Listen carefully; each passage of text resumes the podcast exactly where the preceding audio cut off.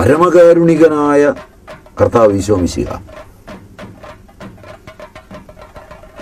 അദ്ദേഹത്തിന്റെ സാധനയുടെ തലങ്ങളിൽ പരമോന്നതമായി രൂപപ്പെടുത്തിയ ഒന്നാണ് അച്ചടക്കവും ബ്രഹ്മചര്യവും ദാരിദ്ര്യവും.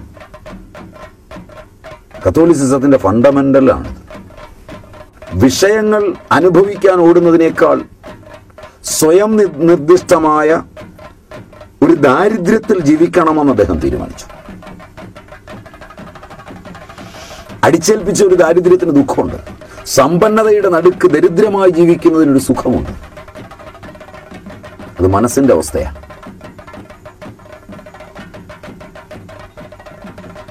ഒരായിരം വിഭവങ്ങൾ മുമ്പിൽ കൊണ്ടുവച്ച് അതിൽ ഓരോന്നിലും തൊട്ടുനക്കി ഓരോന്നും അല്പം അടർത്തി തിന്ന് ബാക്കി എച്ചിലാക്കി പുറത്തേക്ക് വലിച്ചെറിഞ്ഞ് മാലിന്യങ്ങളുടെ ഒരു കൂമ്പാരം ഉണ്ടാക്കുന്ന ഒരു സമ്പന്നതയിലേക്ക് ഇന്ന് നമ്മുടെ രാഷ്ട്രവും ഭരണാധികാരികളും എത്തിയിട്ടുണ്ട്. ഇത്രയും സമ്പന്നതയുടെ നടുക്ക് വിധിയാൽ ഇങ്ങനെ ജീവിക്കുന്നവരും വിധി കൊണ്ട് അങ്ങനെ ജീവിക്കുന്നവരും. എന്റെ കയ്യിലും സമ്പത്തുണ്ട്. ആ സമ്പത്തിന്റെ നടുക്ക് ഈ സുഖമൊന്നും സുഖമല്ല എന്ന അറിവ് കൊണ്ട് അത് ഉപേക്ഷിച്ച് ജീവിക്കുന്നവനുണ്ട്.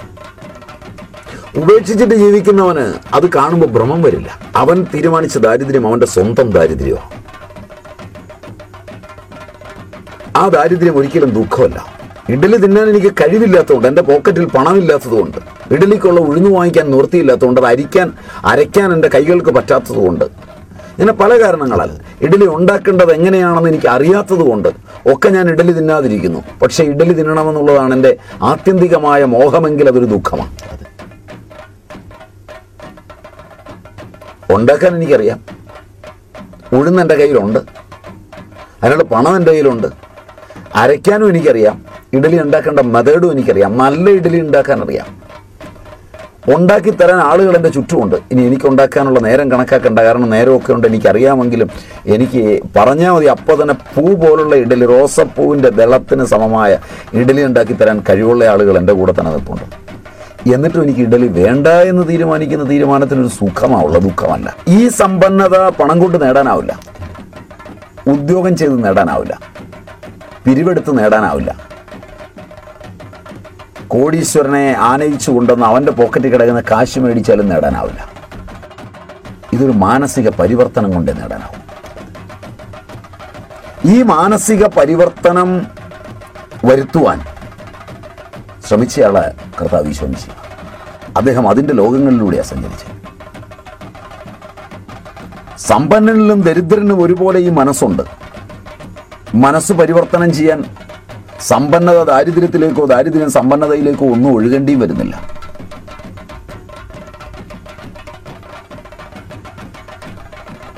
മനസ്സ് ഈ സമ്പത്തിന് കാര്യമല്ല. കർത്താവ് ഇതാ പഠിപ്പിച്ചു ഈ ലോകങ്ങളിലൂടെ ഈശോമിശിയെ സഞ്ചരിക്കുമ്പോൾ അതിന് വേണ്ടി വരുന്നത് ഈ സുഖം അനുഭവിക്കണമെങ്കിൽ വേണ്ടി വരുന്ന ഒരു അച്ചടക്കമാണ് യമമാണ് വേണ്ടത് സ്വർണം കൊണ്ടുള്ള കുരിശ് കഴുത്തേലിടണമോ? വെള്ളി കൊണ്ടുള്ളത് ഇടണോ? അല്ല മരത്തിന്റെ തന്നെ ഇടണോ? കർത്താവിനെ പണ്ട് തറച്ച മരക്കുരിശ് തന്നെ ഇടണോ? എന്നതും ഇവിടെ വിഷയമല്ല. ഇവിടെ വിഷയം കർത്താവായി തീരാൻ ആന്തരികമായ ഒരു അച്ചടക്കത്തിന്റെ വിഷയം അതിലൂടെ സഞ്ചരിച്ച് അദ്ദേഹം നേടിയൊരു ലോകമുണ്ട്. അഹന്ത കുരിശിൽ തൻ പൂവൽമൈ തറയ്ക്കപ്പെട്ട ആകുലാത്മാവായി കിടക്കുന്ന ഒരു ഈ സമയത്തും സ്നേഹശീലനാം ഭവാൻ ഈശനോട് അപേക്ഷിക്കുന്ന. ഈ കടുങ്കൈ ചെയ്തോർക്കും അപ്പു നൽകുവാൻ മാത്രം.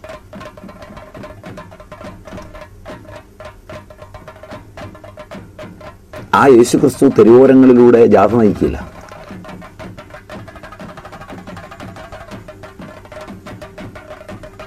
പ്രസ്ഥാനങ്ങളെ ഉന്മൂലനം ചെയ്യാൻ പ്രസംഗിക്കില്ല. എനിക്ക് തോന്നുന്നത് ടി എസ് എലിയട്ട് അദ്ദേഹത്തിന്റെ പരിശുഭൂമിയിൽ ഒരിക്കൽ പറഞ്ഞ പോലെ who is that missing one oh that is Jesus Christ അവിടെ നമ്മൾ എത്തിക്കഴിഞ്ഞിട്ടുണ്ടെന്നാണ് എനിക്ക് തോന്നുന്നത്. മൂന്ന് പേര് നടന്നു പോവുകയാണ് ഇടത്തും വലത്തും രണ്ടുപേരുണ്ട് നടുക്ക് കർത്താവും ഉണ്ട്. മൂന്ന് പേര് നടന്നു പോകുമ്പോൾ ഒരാളെ കാണുന്നില്ല. ഇത്രയും കാലത്തിലെ യാത്രയിലൂടെ കാണാതെ പോയവനെയാണ് എലിയട്ട് തേടുന്നത്. അത് ക്രിസ്തു മാത്രമാണ്.